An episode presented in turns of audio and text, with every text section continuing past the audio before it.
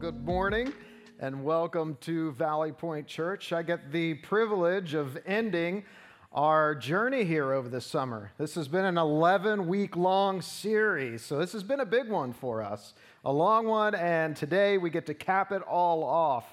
As we've been walking through this series entitled The Question, the Creed, and My Response.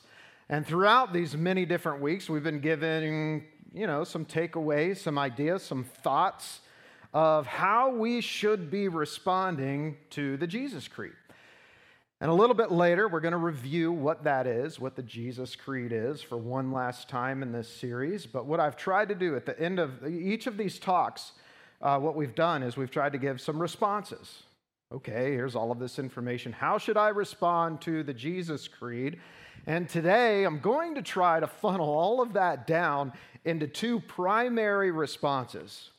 Okay, after all of this that we've learned over the summer months, what should we do with all of this? Two primary responses. So that's where we're heading to at the end of all of this, and hopefully it all makes sense by the time we get there. But before we jump into the full content of today's message, I wanted to, to take an opportunity to stop and share a moment of silence and a moment of prayer in response to some of the activity that has gone in gone on in the world around us. And would you please join with me in a moment of silence for the soldiers who fell this week? And then I'll lead us in a time of prayer.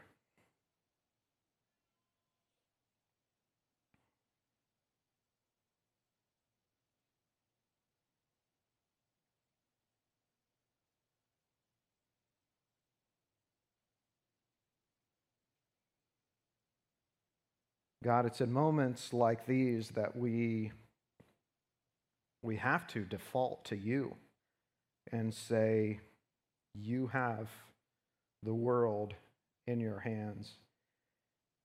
And we pray first and we honor those who have fallen in their service for our country. And we pray for their families who remain, for the sons and the daughters who are left without a parent, for the spouses who are left without a mate, and for parents who are now without a child. And we pray for your healing in their family and bring comfort in only way that in a way that only you can and we pray for all of these surrounding events that are swirling around, and we're reminded of the depravity of the human condition and how far that some of the world has fallen away from you. And we pray for healing. We pray for everyone who was lost um, in the tragic incidents and the families that remain behind. And, and we just take heart in knowing that the ultimate battle isn't, isn't here. It's you. God, you hold the ultimate battle in your hands. And when things seem completely out of control here on earth, we can take heart that you remain in control. And we put our hope in you. We pray these things in your Son, Jesus' name. Amen. So, as we walk through the New Testament, very quickly we discover that Jesus' ministry begins. So, his earthly ministry is one of the things that I like to study most within Scripture. I find it fascinating, the historical context of the things that surrounded Jesus at his time here on earth, how he acted, what he did, where he went. It's all very intriguing to me. And one of the things we find is early in his ministry is that he kind of traveled alone. Now, people followed him because they were interested in him and what he was saying. It was very different. But he was kind of a, a his ministry model was Jesus walking and traveling to a couple of different cities, and he would teach and he would perform miracles. And he did this for a short time before he recruited any of his followers, all of his, his official 12 disciples that we're going to talk a little bit more about in a little bit. But it didn't take long. He didn't operate in that way for very long because very soon after, he begins to reach out and recruit some fellow disciples. And there's a fundamental shift that's easy to miss in the ministry model that Jesus had here on earth. But before we jump completely into that, let me lay out our big idea for today. So, this is where we want to land ultimately. The Jesus Creed requires a response of action or inaction. The Jesus Creed, it requires a response from us.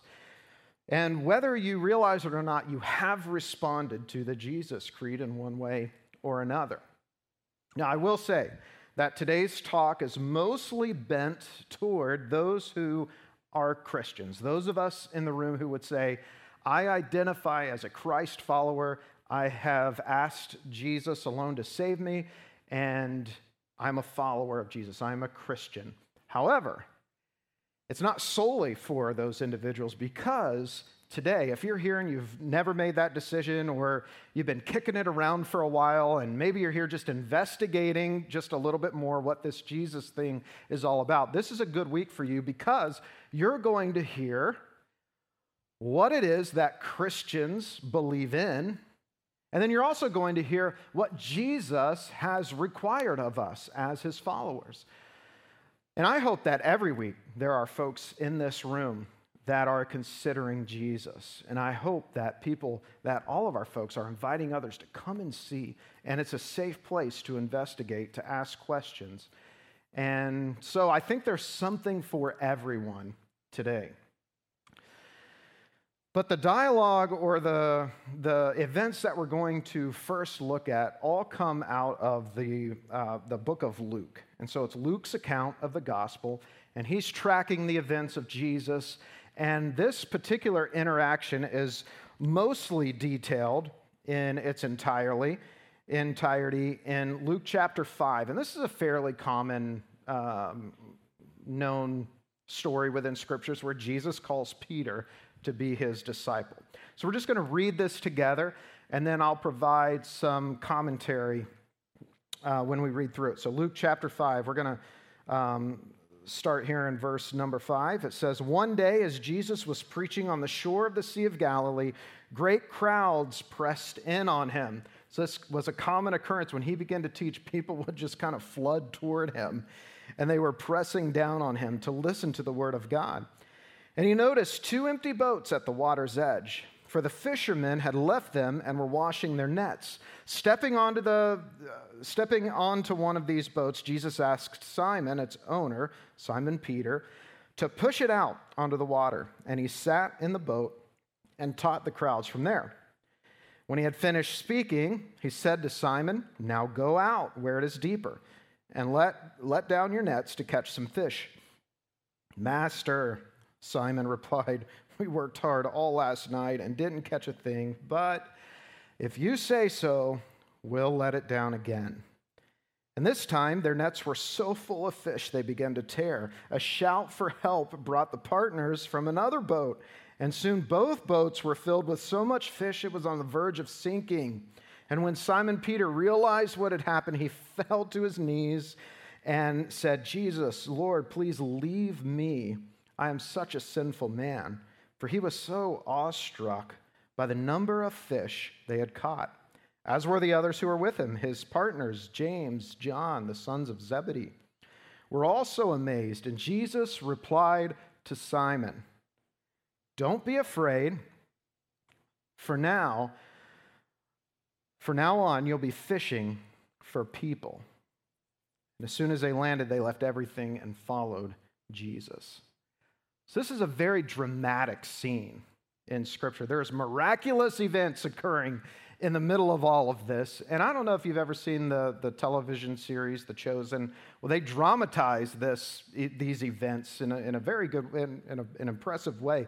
So there's the, all of this activity that I think can sometimes overshadow what Jesus is saying to Peter. And even when we look at the words Jesus speaks to Peter at the end of this, this um, episode here, he says, From now on, you're going to be fishing for people. And even when we stop to, to think about the implications of that, we t- kind of tie in the, the fact that Peter's being called to ministry. You know, Jesus is drawing the comparison. You were fishing and bringing fish into a boat. Now you're going to be fishing for people, meaning you're going to bring people to me and they're going to be saved because of the work that I'm doing. So he's fishing for people. But I would posit that that isn't even the most dynamic portion of what Jesus says. For me, the most profound word, singular word in his phrase is you. Jesus says, from now on, you. So here's that shift that I was talking about in Jesus' ministry model. He's not saying, okay, Peter, I need some followers. He's saying, I need you to do what I'm doing. And this was profound. And this was probably very startling to Peter. And there's no way he understood all of the implications of this in this moment with all of these happening, with all of this happening. But other gospels are quoted, um, quoted Jesus as saying, Peter, I'm going to show you how to fish for people.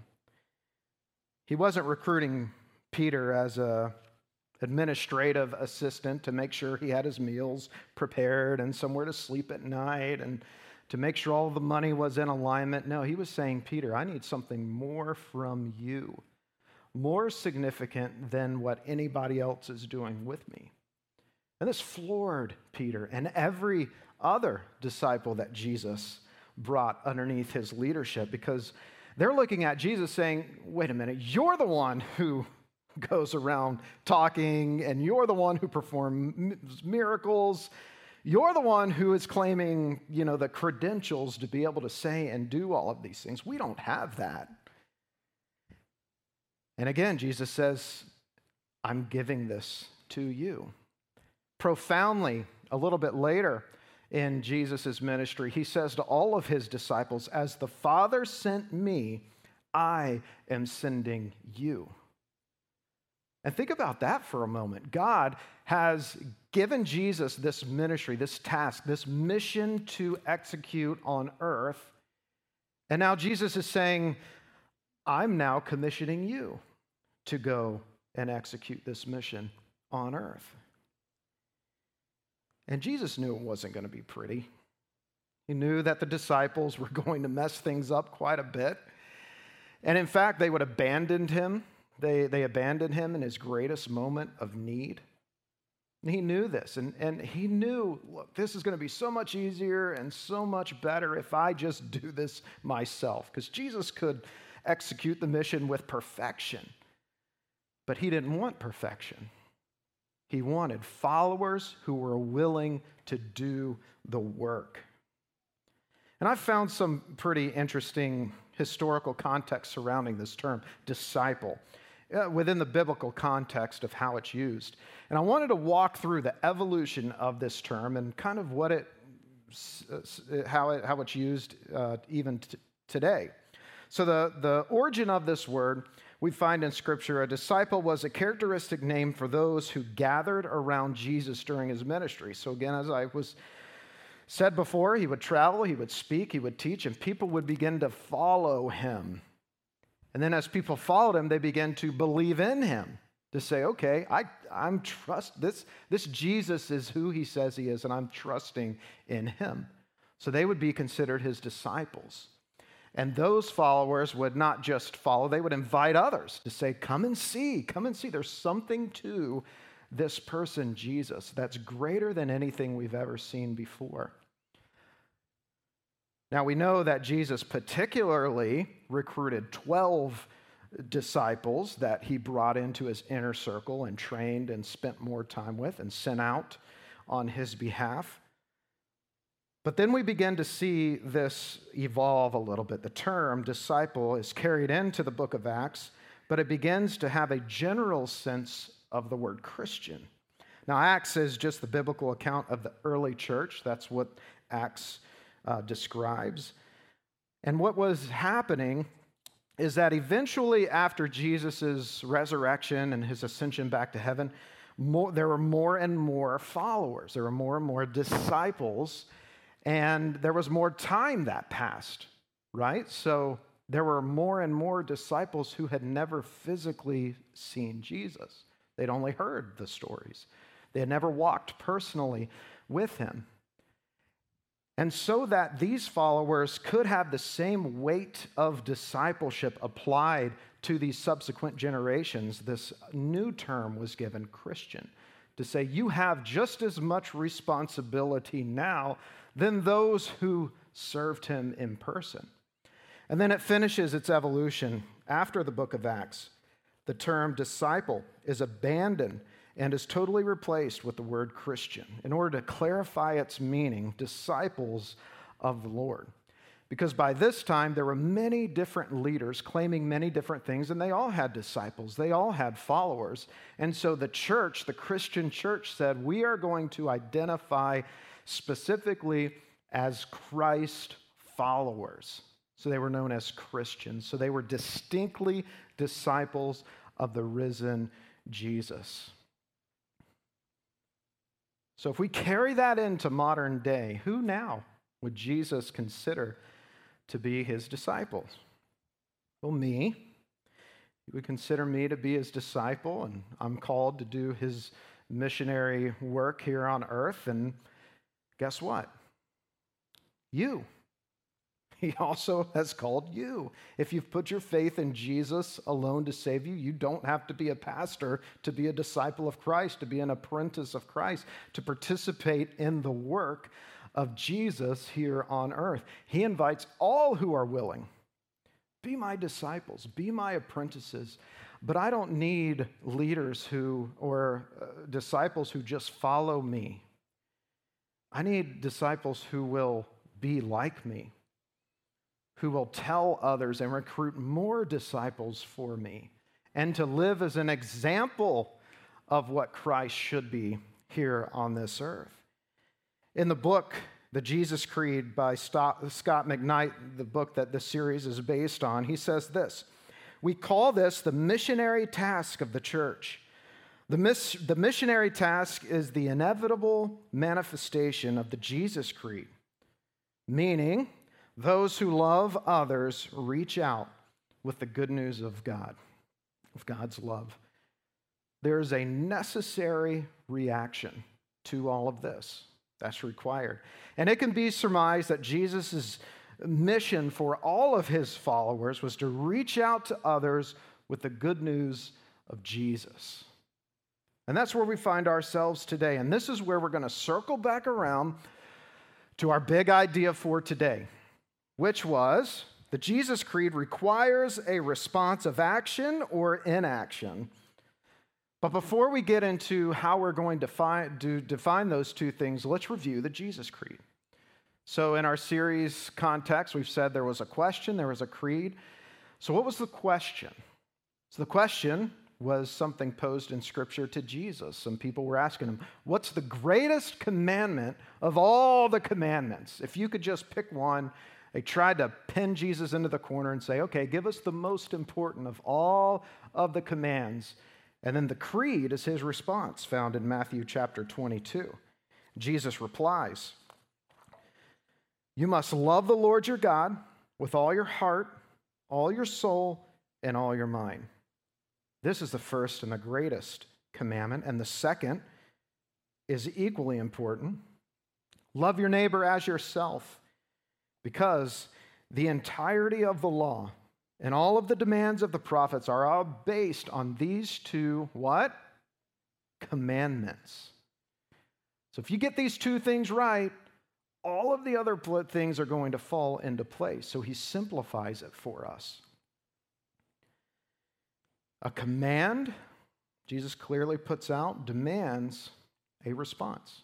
A command demands some kind of response. And as Christ followers, we have two responses. There's two ways that we can respond one is through action, and one by default is inaction. If we choose not to act, then we're choosing inaction. So let's take a look at these two things. So, inaction, if we wanted to just define it, the technical definition of inaction is a lack of action where some is expected or appropriate. I could say my kids fall into this category most of the time. There's a lack of action where some is expected. Jesus expects us to act. When we don't, we're making a choice of inaction. So now let's begin to investigate okay, what does action mean? What's the technical definition of action? It's the fact or the process of doing, excuse me, of doing something, typically to achieve an aim. All right, and then I found sort of a, um, an unofficial definition that I liked a little bit better. So here's what this says an exciting or notable activity. Exciting, exciting or notable activity. How might this play out in our everyday lives? How, how, how does this work? So I think we could say that how we act and how we react certainly plays a part. What we say, how we respond to crisis, how we treat others, how we value others, how we respect the authority in place in our lives, how we protect the vulnerable, how we respond to other people's opinions. And one of the areas this can primarily uh, take place is in our vocations, right, where we work, because we interact with a variety of different people on a daily basis.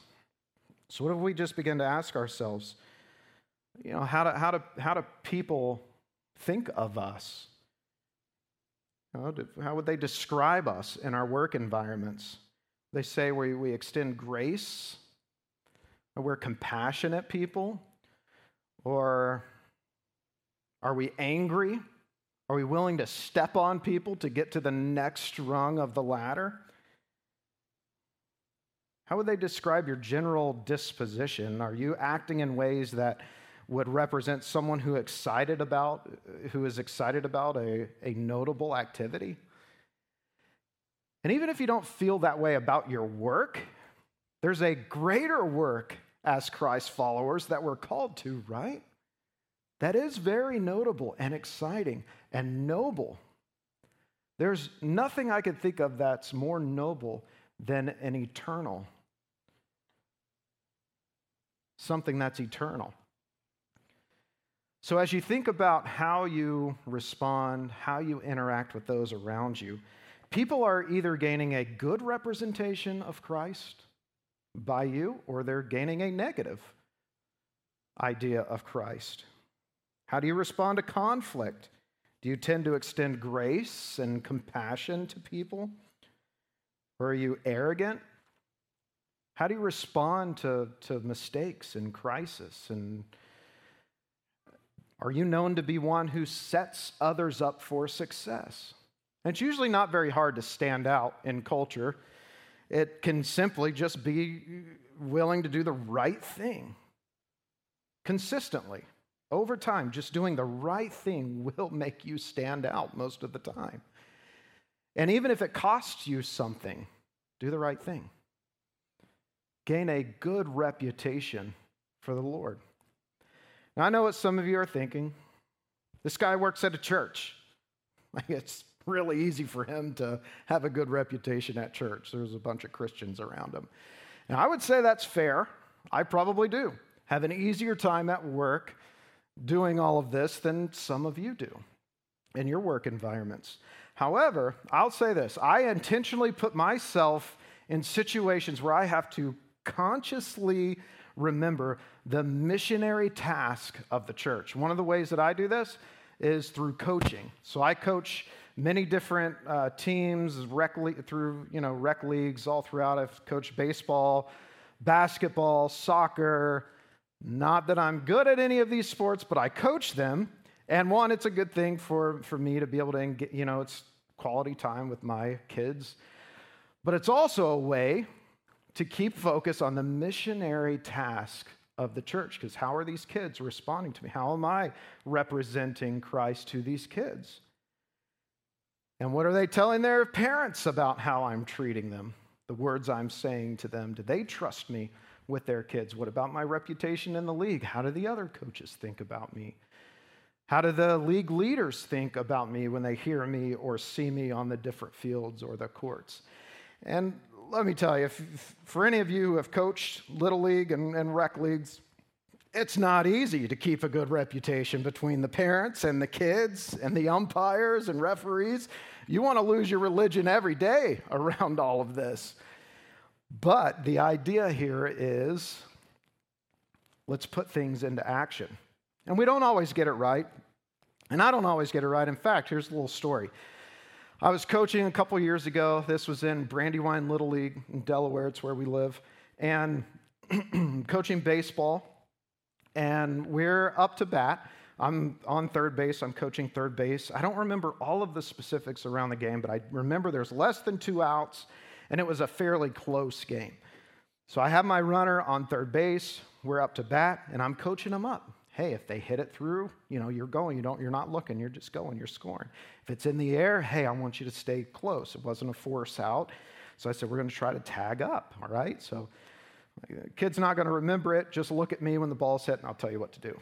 So the ball is hit, and it's a fly ball, but it's not deep. It's kind of just over the infield, and I see the first baseman have to turn to make the play.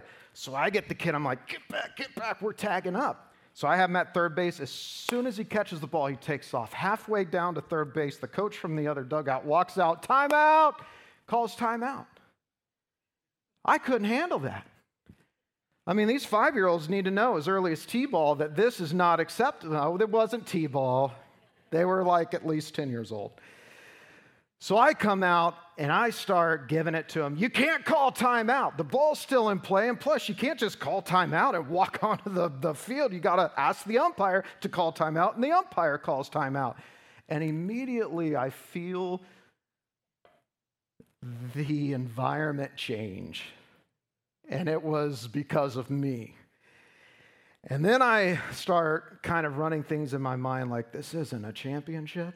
There's, there's not even, you know, standing implications in this game. And I begin to backpedal, and the other coach is like, Well, fine, I don't care. I'm not, doing, you know, let the run score. I'm not worried. I'm backpedaling. No, no, no, no, no, no. Bring them back. It's all fine. Oh, man.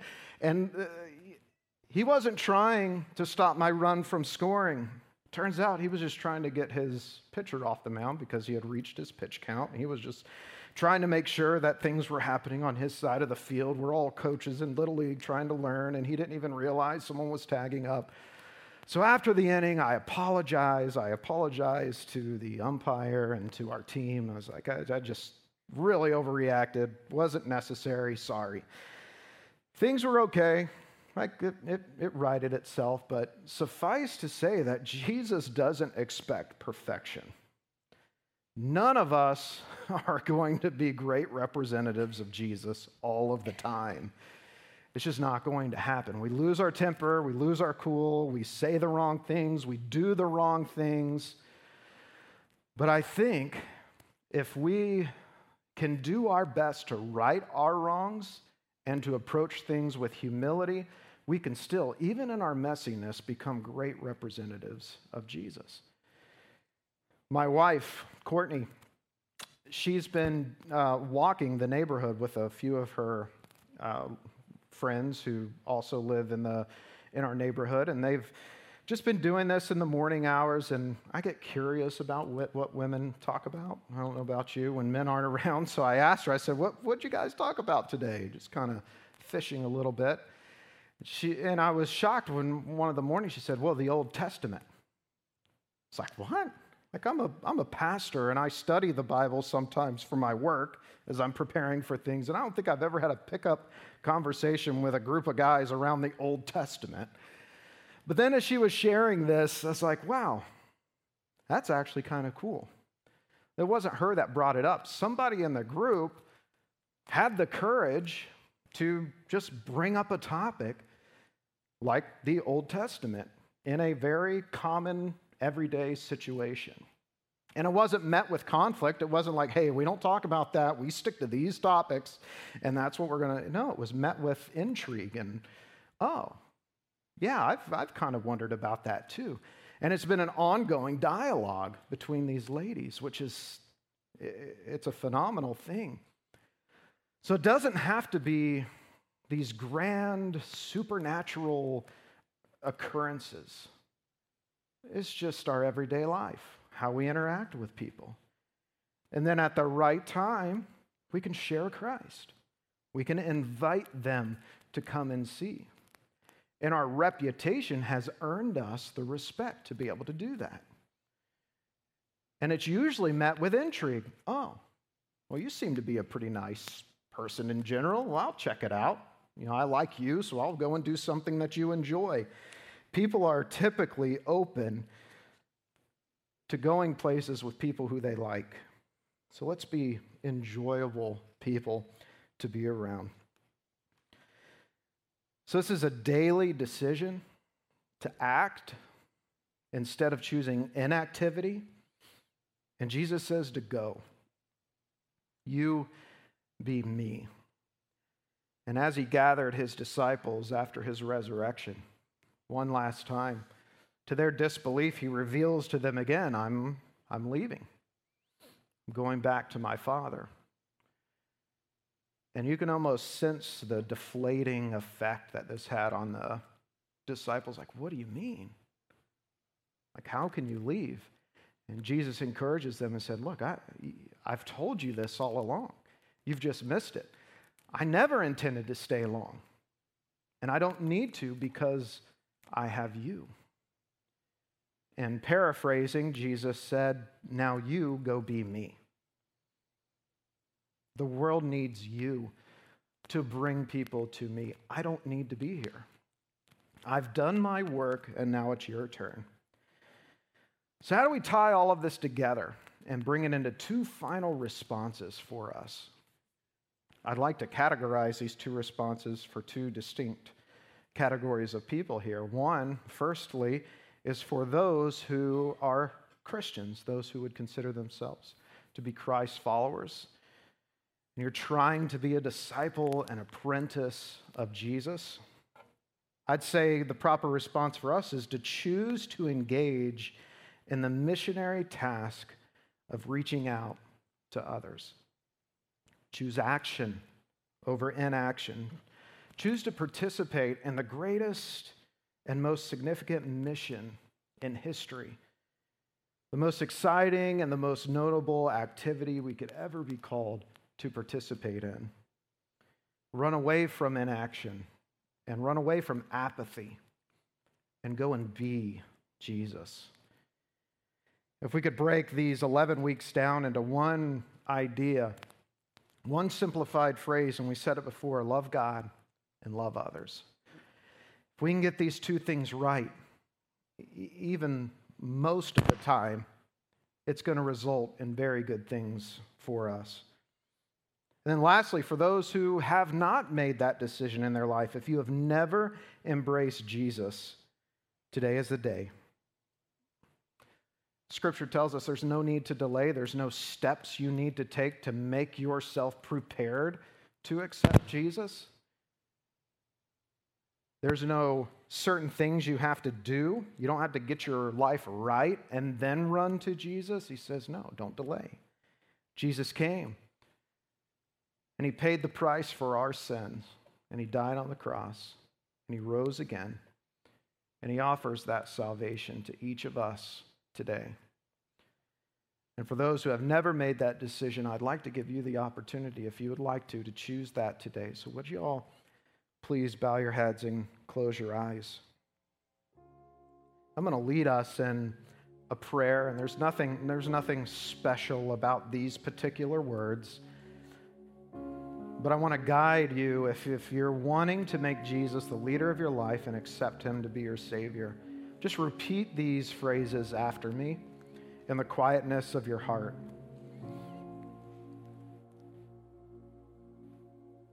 Say, Heavenly Father, I've been doing life my own way for too long. And now I want to ask your son, Jesus, to be my Savior. I know that there is sin in my heart, and I confess that to you. And I'm making a, a promise, a decision that I'm going to act differently because I want Jesus to be the leader of my life. I invite him now into my heart, and I'm committed to being a follower of him. Thank you. In your son, Jesus' name, amen. Now, if that was something that you decided to do today, we'd love to celebrate that decision with you on your connection card, either in the seat back in front of you or digitally. Just let us know that you made that decision because there's lots of support that we can offer to you. There's resources we can send to you, and there's ways that we can help you along your new spiritual journey. So please let us know so we can come alongside of you.